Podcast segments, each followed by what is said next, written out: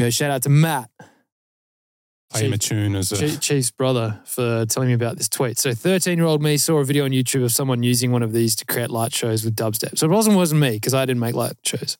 And I wanted it so bad. So, when Christmas came around, I finally got one, got too confused and never picked it up again. It's been six years. Yeah, my bad.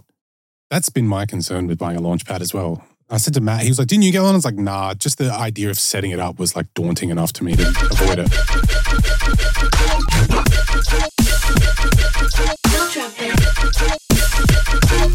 Oh, well, yeah, I made a mistake. So, anyway, Pretty good day. we'll play. No, I'll play properly later. Just getting, just getting comfy. And now, your local forecast. Welcome back to the forecast. I'm joined today by Chief Street and Luke. How are you, lads? Pretty good, mate. Yourself? Very good. Very good. Alright. Welcome back. Thanks for being here. So last week I played the launch pad and it's back. Wee. How fun. Yeah. I was just talking again about that tweet. Yep. Thank you to Matt. Yeah, I know. He found it, sent it to me straight away, and I was like, Nick needs to engage with that. piece that wasn't content. actually a thing. So that was that was a thing where people were buying these launch pads and then thinking that straight out of the box they had samples on them. Yeah. And not realizing you needed Ableton or Appleton. So many people call them Appleton. Yeah, then you had to load the samples, map it all out. It's a thing. It's a big thing. It's Anyway, tough. what's the show about today, boys? Uh, today we're going to cover some stuff about around goal setting. I'm going to have a little bit of a debrief of some topical touring in Australia, which is about Taylor Swift. Funny enough. You're a massive fan, aren't you? Oh yeah, big Swifty here. Nah, not at all. But it's been all the rave at the office at the moment, so I thought I'd do a bit of a deep dive into some numbers, and then to finish it off, we've got some fun stuff. Wait, like that. Righto. And I'll obviously play the launch pad. That's just my thing now. Yeah, it's good to bring it back out. Yeah. Yeah. Yeah, it was a good response when I started putting on like shorts and TikTok and stuff. Dude, it's a part of who you are, and especially the brand, and it's in, like it looks cool, and you're really good at it. And, you know, only for the last hour, I've been troubleshooting again how to get this project to play. I don't know what I've done, but obviously, for the longest time, the way I've set up my MIDI mapping is not how Components likes it. But we fixed it. It's all good. Seventh time lucky. Yeah, that's it. Yeah, it only takes 20 minutes to set it up to use. yeah. Pretty good. Yeah. Yeah. Maybe more. Yeah. yeah. Anyway, Goal setting. goal setting. This is a big one.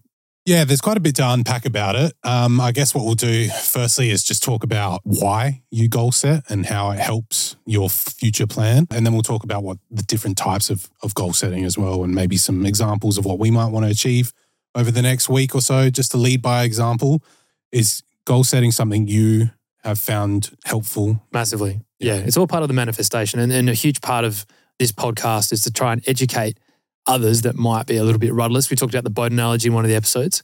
The biggest problem we have with creativity is that it's sort of a slapdash. It's sort of like when do I feel creative versus when should I be creative? We've talked about product or toxic productivity. And now goal setting is like a major role in understanding that you need a plan. You need to stick to something. Consistency is a huge part of the, the game now. And it's great. You know, Luke's my manager. You're a collaborator and co-producer that I often bounce ideas with. We all know that without a plan, effectively, this whole thing's pointless. So even today, planning this podcast, we had some goals for the podcast. We have understandings of where we want to take this and how we want it to be beneficial to our audience. And so, like you just said, leading by example, we're going to set some goals that we're then going to keep each other accountable for. And you guys listening or watching can follow along and maybe do it too. Do you have a definition of what a goal is there, Chief? Um, not that I've written down. Yes, I do. It's up wiki. yeah. Do I have a definition of what goal setting is? Yeah. So, like, obviously, a lot of people say, I've got this goal to do whatever. Okay. There's quite specific parameters around a goal.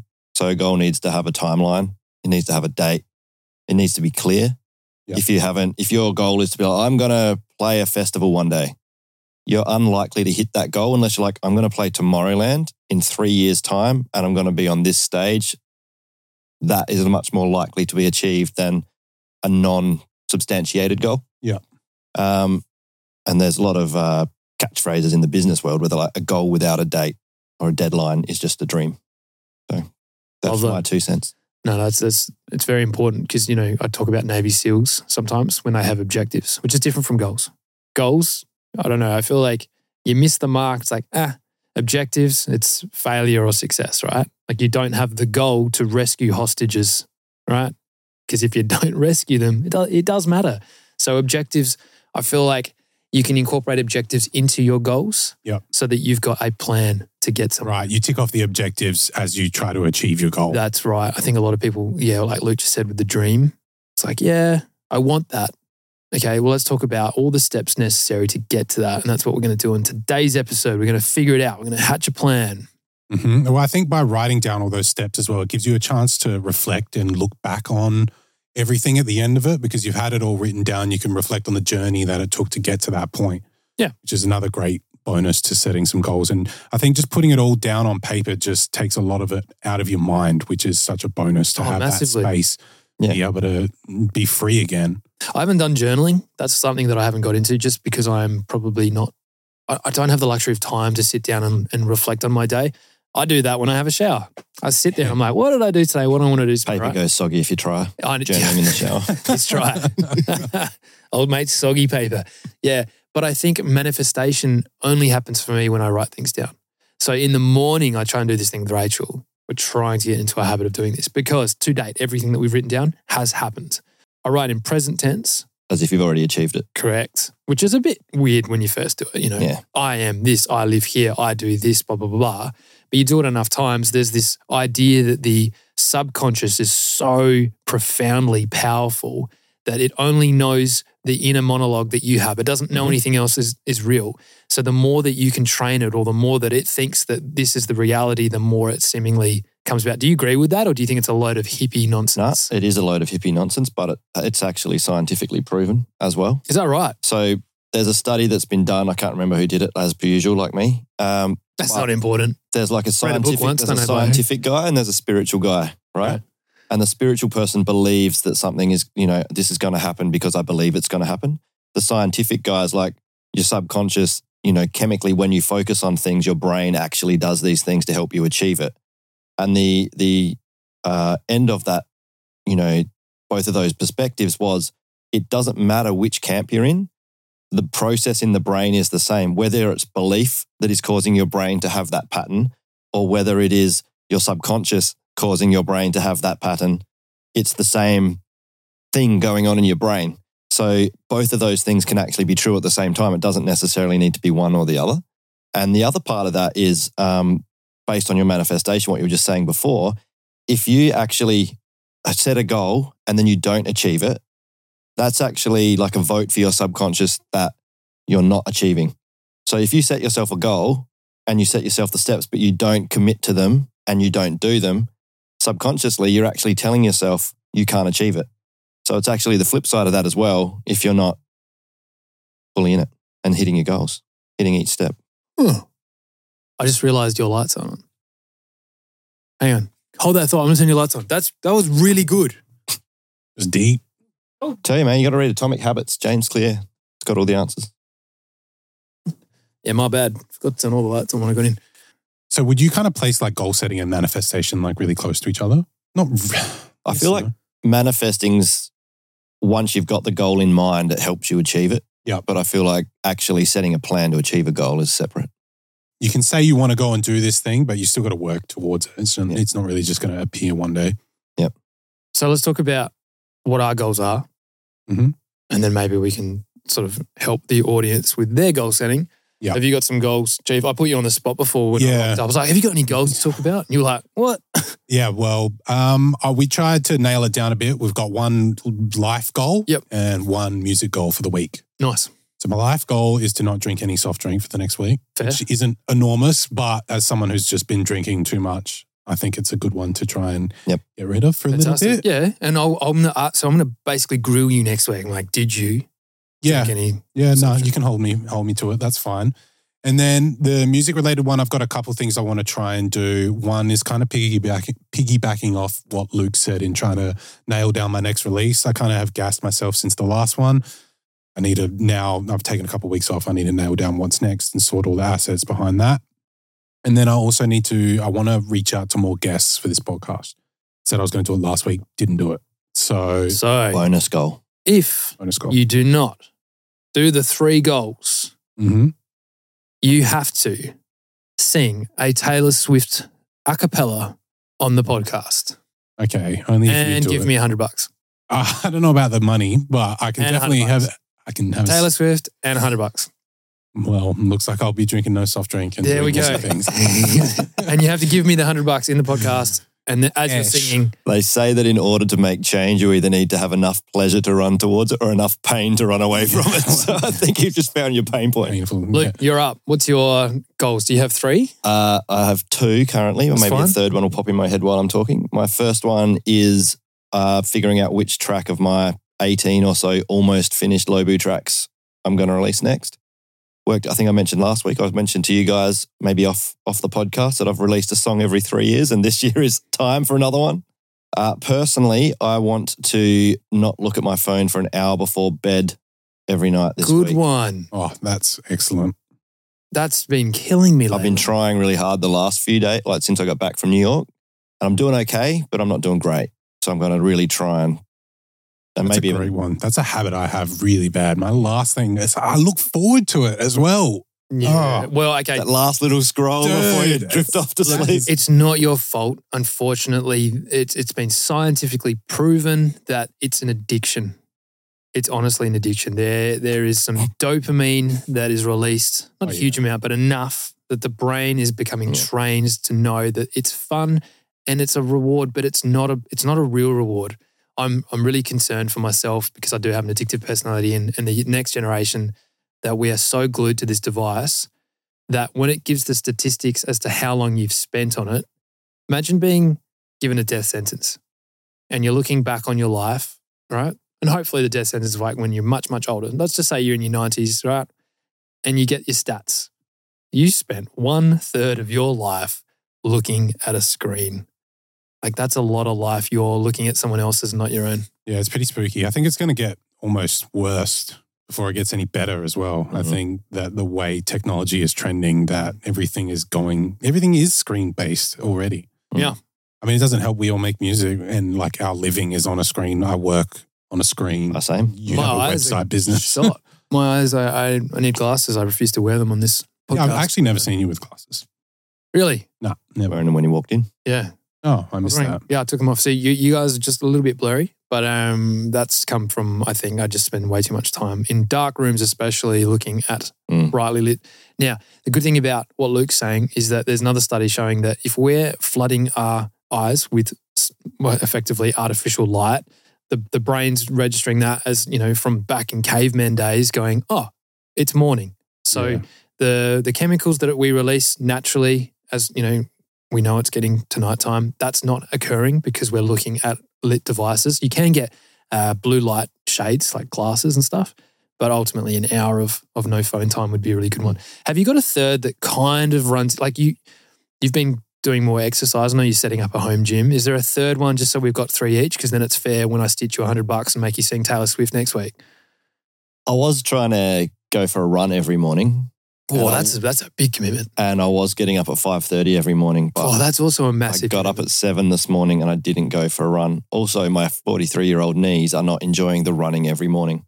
So I would say something, maybe, maybe getting up at six every, every morning for the next week, Okay, there we go. even if it's just stretching and meditation or something.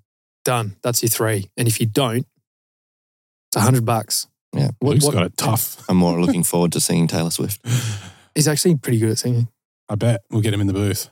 Right. What's yours, Nick? Okay. So I want to sign up to a gym. I can't remember the last time I was really into gym and I used to love it. It was so good for my mental health. You You got jacked. You remember that time you went to Europe and you got back and I'd be just hitting the gym? And, And you you- had that shirt that used, so he used to wear this shirt all the time. I only have one shirt. It was like a uh, little denim pullover like thing. we, he picks us up from the airport and we're sitting down at this cafe having coffee and he's picking up his coffee mug and he's like drinking it. And this shirt on his bicep is about to split open.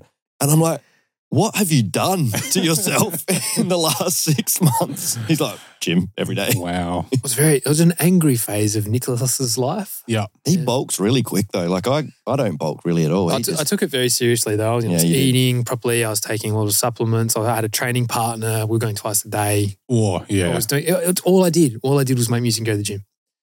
But I was also really angry. yeah, he had a lot of energy to get rid of. Yeah. I was well, to give some context to my fans, I was exiting or at least attempting to exit out of a management deal with a management company and it got messy.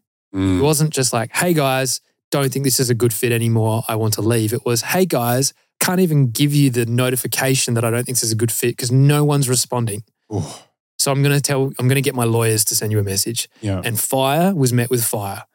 And so the lawyers just went at it like, okay, now there's going to be audits because we need commission and we need this and we need that. And it just got miserable. Yeah, I could. And see. I, I'm going to talk about this at length over the duration of this podcast when it seems necessary. And I'm not naming and shaming. I'm just expressing, you know, why at certain times of my career, I wasn't making music. I was in the gym. I would like to sign up to the gym in a very different headspace.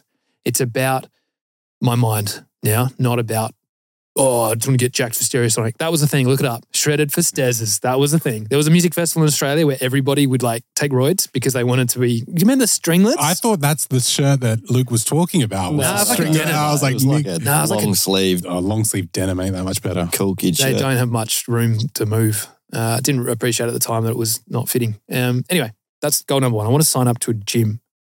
So I guess the second goal is probably to have attended the gym because I've had gym memberships the last few years and have not gone.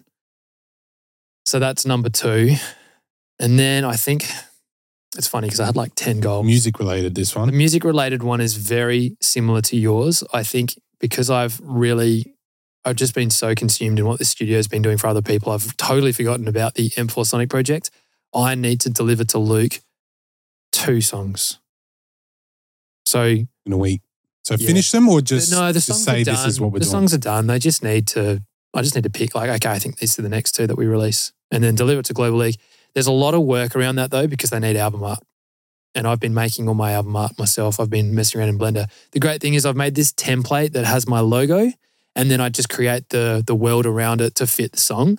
So it's not a huge amount of work when I just have. Well, I've just got to prioritize the time, Mm. but I think I'm going to be hitting the gym after signing up and I'm going to have lots of blood flowing to the brain. Stale blood syndrome is something that I've made. I'm by no means a medical professional, but stale blood is a thing where I think if I've, Blood syndrome. I think if I have a resting heart rate for too long, and I'm talking weeks, and I haven't forced the body to be stressed, it just affects my mental health. I just become a slug.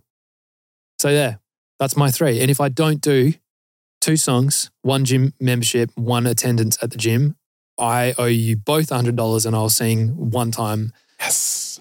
a Taylor Swift. Well, I hope we're all successful and that no one has to sing and that there is no money involved because I don't want to pay anyone and I don't want to get anyone's money. I'd probably pay you not to sing Taylor And Swift. none of us have any money to give the others. Hey, we're all broke musicians. That's, That's why I made it should 100. 101. Okay, cool. So yeah, I think it's good. You know, short term, realistic goals. I think that's important. That whatever you set, long term, short term, should be realistic.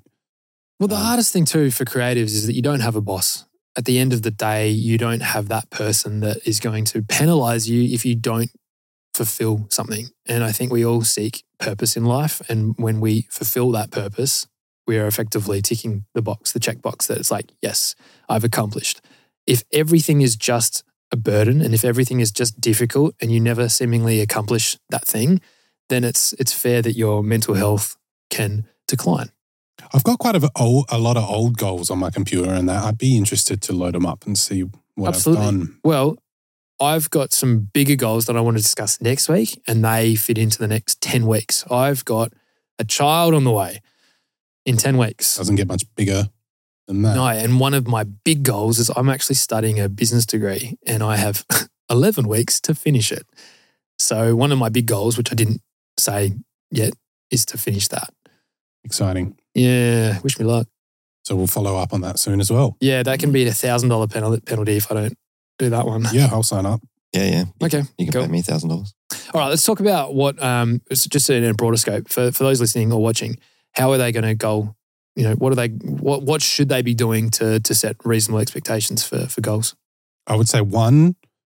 I'd, I'd be look, depending on where you're at in your career. I'd probably be looking for a 12 month goal. To You start. reckon? Well, yeah, but then break it down. Okay, I would get some big picture stuff in what you might want to achieve over the next year. okay, because that will create the fundamental why. Yeah, and then break it down into what little steps can you do to to achieve that. And then there's mini goals trying to service the big goal. Yep. Um, so some stuff I had set in my past would be get something signed to a label, finish a certain amount of songs, get a show. That's usually the type of stuff. Po- like you know, post on Instagram once a week is one of my ongoing goals Nice. at the moment or objectives. Yeah. Um, and then if you want to get grand scheme of things, maybe, you know, throw out some, you know, two, three year goals of yours as well. Some people do really well having that as something to look forward to in their future.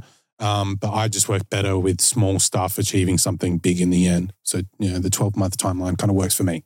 Yeah, I think that's really important because sometimes you think of this big outlandish goal and it can get overwhelming and you get analysis paralysis where you're not sure what you need to do and you don't take any action. And before you know it, a year's gone by and you're like, oh, crap, I haven't gotten any closer. So, like, doing the little goals is actually the way to do it. Mm. I'm guilty of the other way. You go grand. Yeah. Can I ask you guys? I see often on TikTok, you know, like quotes. And some of the quotes are, you know, don't tell anybody about your goals, you know, just achieve in silence. Do you agree with that or do you disagree? I feel like you don't need to shout about them online. Yeah, okay. I feel yeah, like yeah, verbalizing it and telling someone you're going to do it adds an element of accountability to it. yeah, nice. Yeah, that's per- And that's talking said. again to the subconscious, isn't it? Mm, yeah. So when you talk about it like it's going to happen, have you noticed that I've done it with this place, this studio? Mm. I say stuff all the time, and I think people must just think I'm talking shit. Most of the time. Yeah. Yeah. Well, I have bricks and mortar as evidence that I'm not. but when I'm like, oh, you know, one day it'd be so good to sound treat that warehouse because it would be such a good film studio. Like, oh, yeah, that sounds like a really ex- expensive exercise. Yes, absolutely is. And then just the most bizarre events happen where the builders just happen to have an opening where they can do that. And they've been incredible in how they've been able to get that all happening in such a short period of time. And we're six months ahead of when we wanted to have that studio and it's it's done. Now I just need to get on the tools and paint it. But Another goal of ours. Oh, so that's a Mm. studio goal. Two weeks. Well, so you guys will laugh. I think I, I sort of mentioned this off air. We went on Airtasker to, to get some quotes as to how much it would cost to paint the film studio. And we're thinking, you know, someone might do it for a few hundred dollars. You know, we'll supply all the gear, whatever. We got two different quotes, you know, gear without gear, without paint, whatever. $10,000 to paint. off Airtasker as well. I thought Yeah. that would have been a Pro, pro, Harry's rates. Pro Paints. Yeah, I thought Yeah, that would I have mean, been like for this. that, I'm, I'm thinking like 10 people will rock up and it'll be done in an hour. Right. Yeah, pay me 10 grand. It's going to take me days. Like, why wouldn't you just do it yourself at that that point? I think, yeah, I think there's going to be some behind the scenes footage of me on the tools because that's just, yeah, we can't do that. Well, it'll be really exciting, and I'm excited to move out into that room and to have more clients using that space and Mm. watch the business kind of evolve So again. stay tuned, everyone. So we're, we're recording in a room that's, I think, four by four. I'm pretty sure. It, it looks bigger on camera than it actually is. Like we do remarkably well for what the size of the room is. And then we're moving into a much, much bigger space. With moving into a much bigger space comes lots of pros, but a few cons is the sound. So, you know, the gear can be positioned in better locations. That's a lot easier for crew to get in and move stuff around. And we can dress the set. We're going to have like stages and all sorts of cool shit. But the added complication of that is that it, every time you clap or you do something that's quite abrasive, then that sound resonates. So you can't treat it as well as this room without putting a ton of infrastructure in. So yeah, stay tuned for that one. But it's gonna be cool for people to see the progression. You know, when we first started this, low lighting. Now we have great lighting, great cameras. Now we're going into like the big, the big real film film style of capture. And yeah, I'm excited. Yeah. Cool. Let's talk about uh you had some interesting facts. Yeah, well, I did some numbers. So at the, moment, facts, man. Yeah. So you may or may not know, depending where you are in the world, Taylor Swift is obviously embarking on her massive The Eras tour, and it's been announced in Australia that it's coming. And so basically, uh, we had our first release tickets come out yesterday, and they sold out pretty much instantly. And so she's added one extra show to the two cities. So it's her first tour in Australia for five years. It was initially three shows in Sydney and two shows in Melbourne. And now, after selling those out, they've added one extra show Adelaide. to extra each city. Damn no, it. yeah, so no, no, nothing other than Sydney and Melbourne. No Brisbane, no Perth, no This Adelaide. is why the rest of the world doesn't know Adelaide exists. so on the first releases of those tickets, four million users were trying to get tickets. Wait, this this couldn't be just local. Talking about Australia. goal setting. Taylor so, Swift is kicking mate, we are just getting started. I've got some crazy numbers coming up. So, yeah, uh, Luke was saying, and or maybe it was Rachel, that a lot of international fans are looking at Australia to go to as well. Because if you're in certain areas, she may not be touring there, and it may be easiest to actually come to Australia to see the show, Wow. which is crazy. So Sydney's got four shows at Accor Stadium, and Melbourne has three at the Australia's biggest stadium, the MCG Nice. three sellout days at the MCG, which is crazy. Uh, the capacity for the Sydney shows is 86,000 per show, and the MCG is 100,000. So that, weren't, weren't tickets somewhere between two and oh, I'm getting just, just, Sorry. just wait. we are getting there. Like I said, we're scratching the surface. On average, you can expect about 336,000 people to attend the Sydney show and 300,000 people to attend the Melbourne shows. Standard ticket prices vary from 80 bucks to $380. And then there's also package deals on top of that that vary from $350 to $1,250. So we're speaking in Australian dollars, by the way. Um, so what I found interesting well, to, to look at two parts of that, standard tickets, 80 bucks would be in the absolute bleachers. Um, and that's a Taylor Swift lyric, so good on me. and then um, preparing for next week. you're probably looking at, on average, not getting an $80 ticket. You're probably looking at 200 plus. So what's in a, t- uh, what I wondered was like, well, you get a package. What's in the package, right? so What's we're- in the package? What's in the package? So for one thousand two hundred and fifty dollars, I sound like an auctioneer here. what do you get? Well, you get one unforgettable A reserve floor ticket. So depending on the package, on you the might floor? You probably just like right at the front. Is that the you know, bit where the, near the stage where she does the dive under the stage thing that I've seen on TikTok? I've got no idea. But anyway, so there's different. Depending on what package you get, the closer it is, and that's what they're calling the unforgettable ticket. Is obviously right at the front. Uh, you don't really get a lot else other than that. To me, you get four Taylor Swift prints and exclusive VIP merch. That's it for thirteen hundred bucks, basically. Imagine if you forgot your ticket. And that's one ticket. That ain't a group. That's one ticket. They're offering a hotel and a ticket package, something I've never heard of or seen before. Happens a lot in Europe and the States. Okay. Yeah. Well, I haven't seen it in Australia before, honestly. Usually at so- festivals, though.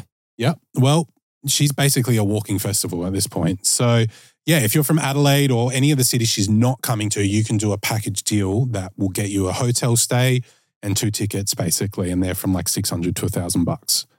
So do you know, Gross, what? Oh, yeah. Oh, So, the average price for a standard ticket is $215.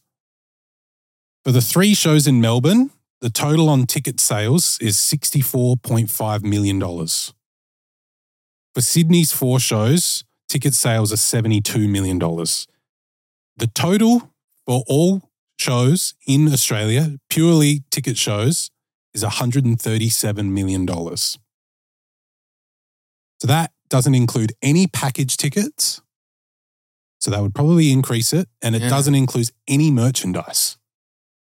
So purely, I'm going to hands Wow. down say at least one in three people, if not two in three people, would buy a oh, the merch would go merch. crazy, man. wow. I mean, this is this is serious money we're Yep. talking about. So Can you imagine bringing a truckload? I'm obviously like the whole stage and everything as well, but like, who has the 300,000 t shirts that oh, we've man. yeah. off? Wow. the scale of it is just crazy. Unreal. And I guess, you know, and like any business, the expenses to Taylor Swift for the show, the rehearsals, the crew, Crew, everything. This is not just something they just, oh, let's just go to Australia. There's been years of work put into these shows. Mhm. I, I'm still interested to know what the take home would be. Yeah, it's obviously, I mean, how much does it cost to hire out the MCG? Like, Yeah. Yeah. But I, I just, it'd be really interesting to just say if it was rounded at $100 million, what, What is was the total take? for the two again? well, I reckon I'm undercutting it because A, no merchandise, and B, this is just standard ticket also, sales. the radio So- play of Yeah. Taylor Swift right now in Australia is driving me nuts. No Yep. disrespect to Taylor's music, but I just think, you know, hearing it six times on, on repeat every time I'm in the car, the radio play, so there's royalties, there's revenue from that. Then obviously the exposure aspect then is pumping everything to do with the brands. The brand is super relevant. Mm. We talk about viral moments and social media strategies and stuff on here a bit. And we were saying before the, the podcast offline that how many people were posting about either A, getting tickets or B, not being able to get tickets yesterday. I think nearly every person in Australia would have mentioned her name Yep. yesterday. Yeah, it was nice to not hear about the the Titan for a little bit and just hear about Taylor. So, yeah, Yeah, the cycle moves quickly. But yeah, at the office, it was just like constant. yeah, that story really imploded wow. too soon. Too soon. All right, Uh, but yeah, that one out. Taylor Swift just has been the the focus of Australia at the moment, which is crazy. So, what do you get at the show? Well, it goes for about three hours and fifteen minutes. That's a long show. the longest of her career. Wow. Consists of forty four songs divided into ten acts. Wow, that's that's a why is that a bit too much? Well, mm, I mean, people Not want for. T Swizzle fans. You know, I'm sure there's like interlude-ish type of stuff. Like she's probably not going at it uh, non-stop, but To the Yeah. to the few live shows that I've been to that have gone for an hour and a half, I've been like, wrap this up about an hour in. I, I've lost all my energy by that point. Yeah, well, it's going to just be full of super fans, I guess. So like, oh they, yeah, they just they'll don't want it, to They'll end. love it. That's So- in, that's incredible showmanship to be able to do that that many Yeah. times for that duration. Have you have you seen the videos of her like performing in torrential rain and like there's just Mm. she is a trooper. She will put on that show, rain, hail, or shine, and she will not stop. She it makes you think when acts just decide to cancel last minute or or you know literally moments before the show just can't perform. Like the, the the amount of effort and work that goes into that production. Yeah. Actually did you guys see recently the glastonbury festival lewis capaldi? Mhm. yeah. Yep. having a bit of a bit of a tough time there. The crowd really got around him which was awesome to see. But i just i i, oh, I, I just worry that the music industry is really pushing that Yeah. lad. And you know uh, that's that's a tough one He needs to go. Like he's doing all the right things. He's taking some time off. He's stopping his touring. He's going to go focus on his health, and he Mm. needs to. He can't. He can't No. keep going until he gets better. Yeah. Because if for anybody that's performed in front of massive crowds, in the moment, it's fine because you can rise to the occasion. But there is so much stress internally before the moment you stand on that stage. And sometimes it can come with you, and sometimes you can uh, fall to pieces. Especially when you're dealing with health concerns already. Yeah, You know, with that's right. Tourette's and stuff. Like he's already battling, Yeah. and it, anxiety and stress triggers it, makes it worse. Oh, So, yeah. like, Yeah. That Yeah. would be terrifying to not have control. Yeah. That would be absolutely terrifying. So, mate, if you're listening, we hope you're taking the time you need, get better soon, and we'll see you when you're ready. So just to fi- just to cap off on the uh, the Swifty stuff, about hundred shows in eighteen countries. So if you were to say maybe fifty thousand at each on average, Mm. about a billion dollars for the tour, I'd say. Which Billion dollars one billion. in one year. or, or- yeah, it's is yeah, it it spread a No, couple? it's not. hundred shows should do that in a year for sure. Wow. Yeah, it- it's pretty crazy. But that also the effort though, uh, just that's just phenomenal effort. So you have to applaud anyone that in, has got to superstar level to one have the demand to put on a show, to then execute the show, to even build the show, and then to I'm, I'm sure there will be shows that don't go to plan, but I'm sure everything will go fine. But wow, that that's an effort. And then would you just stop? Would you just be like, that's it, world tour done? Like I- there, done that. Do you know what? I think that a lot, right? I look at like, you know, Taylor for one, but Beyonce for another. And you look at like old rockers and even DJs that are still in their 50s and they're still going out and playing 3 a.m. gigs in Ibiza and stuff. You're like, yeah, they must just love the process and love the art and love the performance so much. that Mm. The money is just a side product. Like they just do it because they love it so much. Because otherwise, if you had a billion dollars or, you know, hundreds of million dollars in the bank, you could just do whatever you wanted and they choose to keep working. And it's like, all right, cool. I That's- think as you mature as well, if you do take some time off, which I'm sure most of them do, then they get that i- itch again. Yeah. They want to go back and do it. Because like it almost feels like sometimes you see Guns and Roses and you're like, "Ooh, just give, give it up. what, what, who, ca- who had was it Johnny Farnham? The oh, the, The last tour, the last tour. seven last tours. Yeah. Final last time. yeah, that's it. Definitely the last time. I'm really missing playing live shows, and it's a shame because I think just when things, you know, that pandemic really sort of screwed up a lot of plans. But I think I was just finding my groove, Mm. and I knew where I wanted to take the show. But yeah, unlike Taylor Swift with you know number one hits worldwide, household name, the amount of work I need to do now to get to a point where that opportunity presents itself. We talk about goal setting. it's overwhelming. It's absolutely overwhelming. It's overwhelming for someone who's lived it, not to Taylor Swift level, but I knew what it took to get to the, the first point of entry and then to, to learn on the road and to play the shows and to gradually get up to big audiences of 50,000 people. And then to be humbled in playing smaller club shows to people in, in territories that didn't know me and, and realize that I didn't have the brand yet. And then to put all my efforts into part of the world, Southeast Asia in particular, just before the pandemic, and then to have basically touring just wiped off completely. And, you know, that was a few years ago now. So, in terms of goal setting, little steps, getting music out, getting this podcast out to the world, getting people to know that I'm still able to do Launchpad, I'm still able to produce records and maybe build that back up to the point where I'm relevant. Who knows? Got to enjoy the process though. Yeah, it's Yeah. about the journey. It's always Yeah. the journey. But if the goal and the one of the massive, massive career goals is to play Tomorrowland.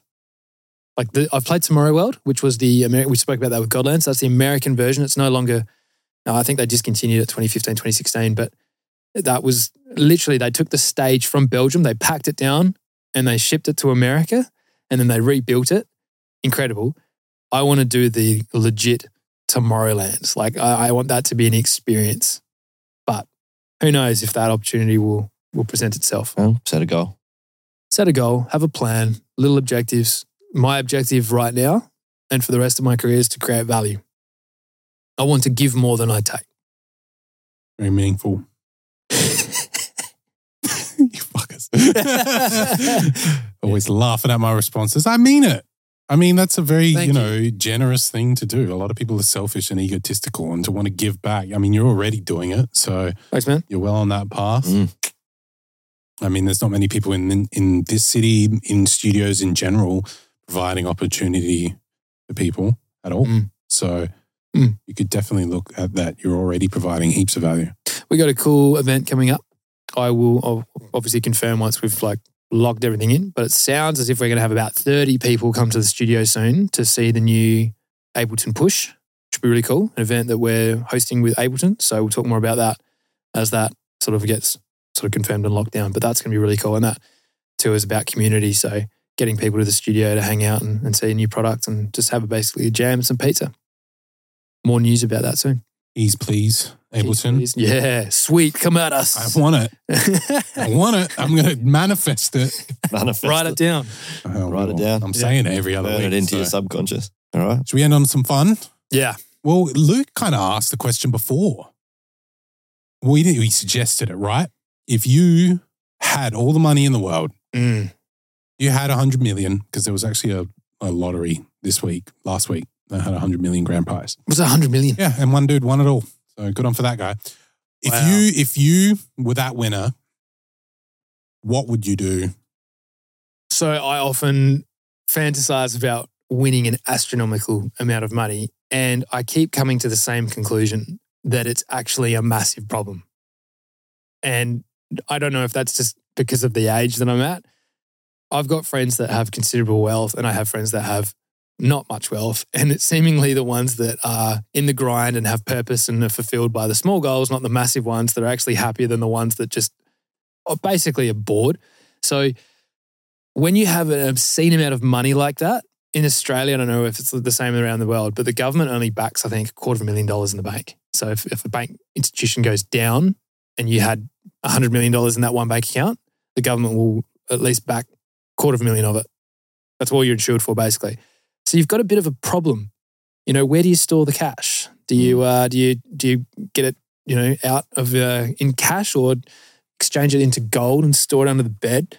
Like, you know, better than bloody Pablo Escobar at that point because Rats eating his wads of cash. like Sleep on a honestly, it's, it's of just such a big maths problem. Like obviously you can invest into property, but you you've seen homeless people that win huge money and then a year later it's all gone. Like they bought cars and houses and they they help their family and friends and whatever, not realizing the expense to maintain the expenses. So sure, you have like this beautiful mansion. It costs money to uptain or maintain it and upkeep and council rates, all the rest. So all of a sudden you've got this big business basically. You've just become a glorified accountant. Yep. So I think of it differently. I think of it as I won $100 million. I would love to not tell anyone to try and stash as much of it as possible, like lock it away and still try and maintain the grind, knowing that the bare necessities are covered until I had enough experience on planet Earth to know the best way to be resourceful with it for the greater good, not just for my own self interest. So I wouldn't be buying a new G Wagon or 10 tomorrow. Just one. Secondhand, five or six years old, at least 100,000 Ks on it, you know, just joking. I don't know. What do you got? You've thought about this one. Yeah, I'm, I'm somewhat. Um, I'm in between. I understand the issues it came comes with as well because I said my friend at work we were talking about it, and I was like, "Don't you think that would like completely derail a lot of your things in life, like your relationships, your goals? Like, oh, I think it would really impact a lot of a lot Would people more. still like you for you? they might want want something more from you. Chief Street's yacht parties, Fucking, I'll be very popular then. right? But what would I do? I would obviously give heaps to family, select friends. I would give some. I got to ask you about that. And then, Can I just interject? yeah, This is another conundrum I came to. Right, say you give friends a million dollars. it's a lot. Okay, say give them a hundred thousand dollars, It's, yeah, more in range. and they they spend it on something that you would not spend it on. Would you be like, "Hey, I don't think you should be buying that. That's really dangerous. I think Or at that's that really point, irresponsible." you got to let them make their own decisions. what and if, if they mess them? it what up, if, what if they spend it on I something? I feel like as well, you know your friends pretty well. Yeah. you know, I could do, you know, I could count on my hand what five friends would each do with the money right now. Yeah. who would so you know. blow it and who would actually use it? And then you give it to your family, and then it comes to Christmas time. You're like, wait, why'd you give me such a stingy Christmas present? yeah. I wanted a Ferrari. Yeah, I think, like you said, hiding it would be good, but I just don't think I'd be able to because other than doing those things and investing a large portion of it, I'd be going and buy my front row tickets to the Clippers, and I just I thought you were going to say Taylor Swift. yeah, yeah, I'm following her tour around. nah, I would buy yeah tickets to the NBA every night, Yeah. and I would just live somewhere in LA because that's where my team is, Nice. and make Lakers. music by the day and watch the Clippers at night. Would you miss us though? Would you miss You can come if you want. well, that's the, us this is the thing. Like you'd be over there with all your money and your fancy house and cars, watching the basketball. But like, who would be there with you that were your friends? I don't know, and that's what I mean. That's This the is the derailment. yeah. yeah, yeah. It's yeah, it's tough, but I would love to do that. So I think you could do that without 100 million. yeah, I wouldn't be in the front row. Actually, no. There's this website. I've forgotten what it's called. Uh, SeatGeek. No. I I went to a Lakers game. StubHub. That's it. yeah, that's Yeah. what I did for my Clippers game. Got a box, empty, no food service or anything. Okay. Just just Just, hello, hello, hello. hello. it was cool, eh? It's cool Yeah. flex. Yeah. What about you, Luke? Uh, yep, I think all of the things you guys said are good. I would. I want to get the crickets chirping sound. uh, I would travel. You know, you guys know I would travel. Yeah. What I would like, you know, you hear a lot of people like, I would donate $100,000 to this charity. I would donate $100,000 to that charity. I think a lot of charities have a lot of admin, and I think a lot of that money doesn't actually go to the people that need it. Right. Um, I would like to travel and just like be a really generous tipper, or like you see some person thrashing out a guitar in some mall somewhere in the pouring rain, and everyone's walking past and ignoring him, and just go drop him a few hundred bucks and be like, "There you go." I reckon that'd be. Stinge. You've got a hundred million dollars. I'm doing a lot of traveling. I'm dropping a lot of hundred dollar bills in a lot of buskers' pockets. But I think you know, just doing a lot of little things like that Yeah. can make a big impact. Do you think you'd lose you'd lose the perspective, the reality of that though? So the thing is, is that I feel when you have that amount of money, you would go do some pretty extravagant stuff with extravagant people, and you just lose touch. You know, you don't you don't Yeah. sit there in the grocery aisle going, that that milk is cheaper than this milk. God, which is all our lives at the moment. right? You just go, dude, everything's getting so expensive, so expensive. And uh, you just go, I don't care. My time is more valuable than this decision. In fact, I wouldn't even go to the grocery. I would pay someone to go. I would not even. just buy food most of the time. You just buy the supermarket. I mean, you've got a hundred million dollars. That would be a good investment. This is the problem that you lose touch, and I feel like it's a really interesting concept, and I'd like to unpack it more Yeah. over this podcast series. But ultimately, you actually, there's, I think there's a threshold. I think there is a limit. Yeah, Like- hundred's over it. I think between all three of us, if we combined everything, there was some self enjoyment, some giving, um, some smart decisions, I think- some charitable ones. The good thing about having $100 million would be it buys you time to figure out what's important. Yeah, uh, I think the only thing that I'm noticing that is valuable in this experience, this human experience, is time. Yeah. And it's time, All you got. but not by myself. I don't want to be by myself. I want to be with my family and my friends. Yeah, I've got some really, like, my circle is getting infinitely smaller and smaller and smaller and smaller, but I'm so much happier.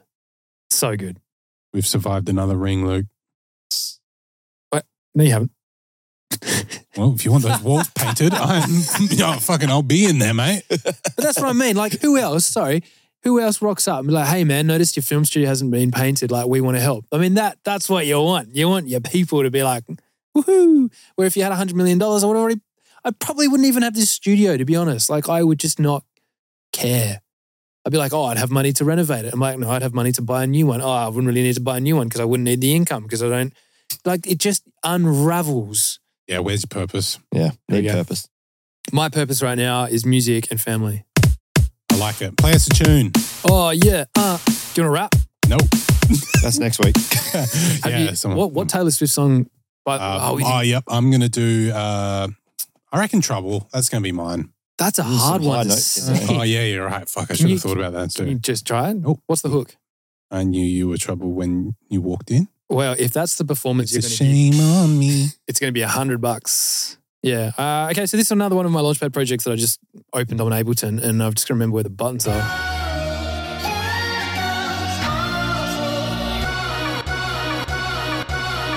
I don't. I need a riser. Where was my riser? Just pretend there was a. I don't know which button does the.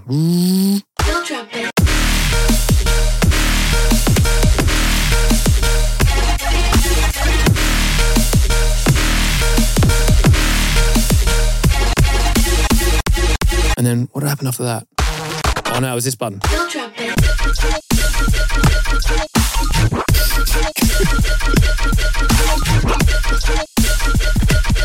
Ah, I stuffed it up. So there's no quantizing. So It's a great sample though. Isn't Ah, it? Fuck that.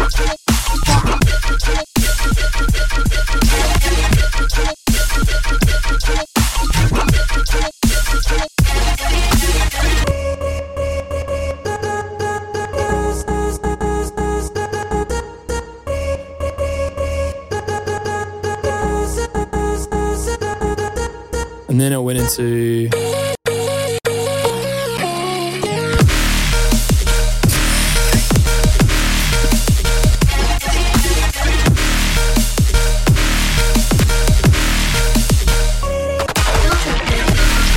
Yeah, something like that. I don't know. I can't remember. Oh, this one was cool. I've lost the muscle memory for this. What was it? That one.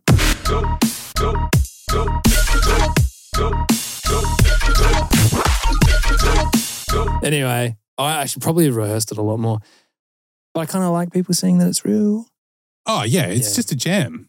How It's you just a how gem. you managed to remember that still surprises me. Well, I made it simple for myself, knowing that there are grids of four by four, not I can see reoccurring patterns. Yeah, well, this is a pivot. I've done that before, just Yeah. at different paces. And then I notice always your melodic stuff's up up there, like at least the start Yeah. sample, and then a vocal drop thing over there. Yep. The drums are all staying down there. And then it looks like you've got like the alternative drops in the bottom right or Correct. something. Yeah, that's right. Yeah. So there was, and I, this wasn't taught, this was just experience over time. And when I was making these bass therapy sessions, it was, was it weekly? Uh, yeah, every two weeks. Every two weeks, it was, it was crushing. And so I had to think up, uh, it's called memory chunking. So we do this with mobile phone numbers.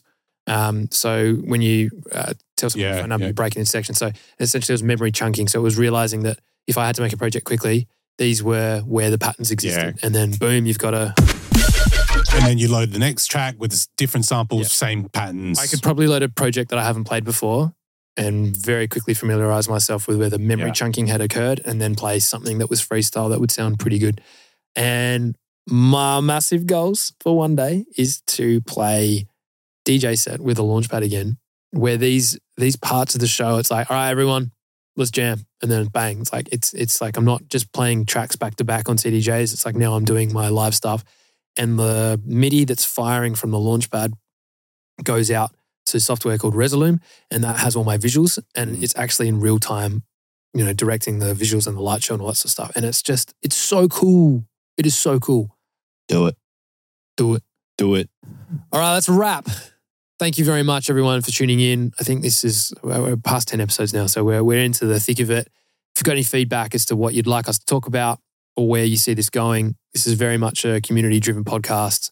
And stay tuned next week for whether or not Chief Street will be singing Taylor Swift Trouble and paying me $100. Over and out. Bye. Bye.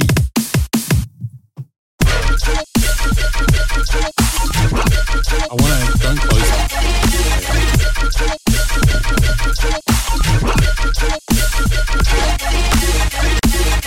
Drop it.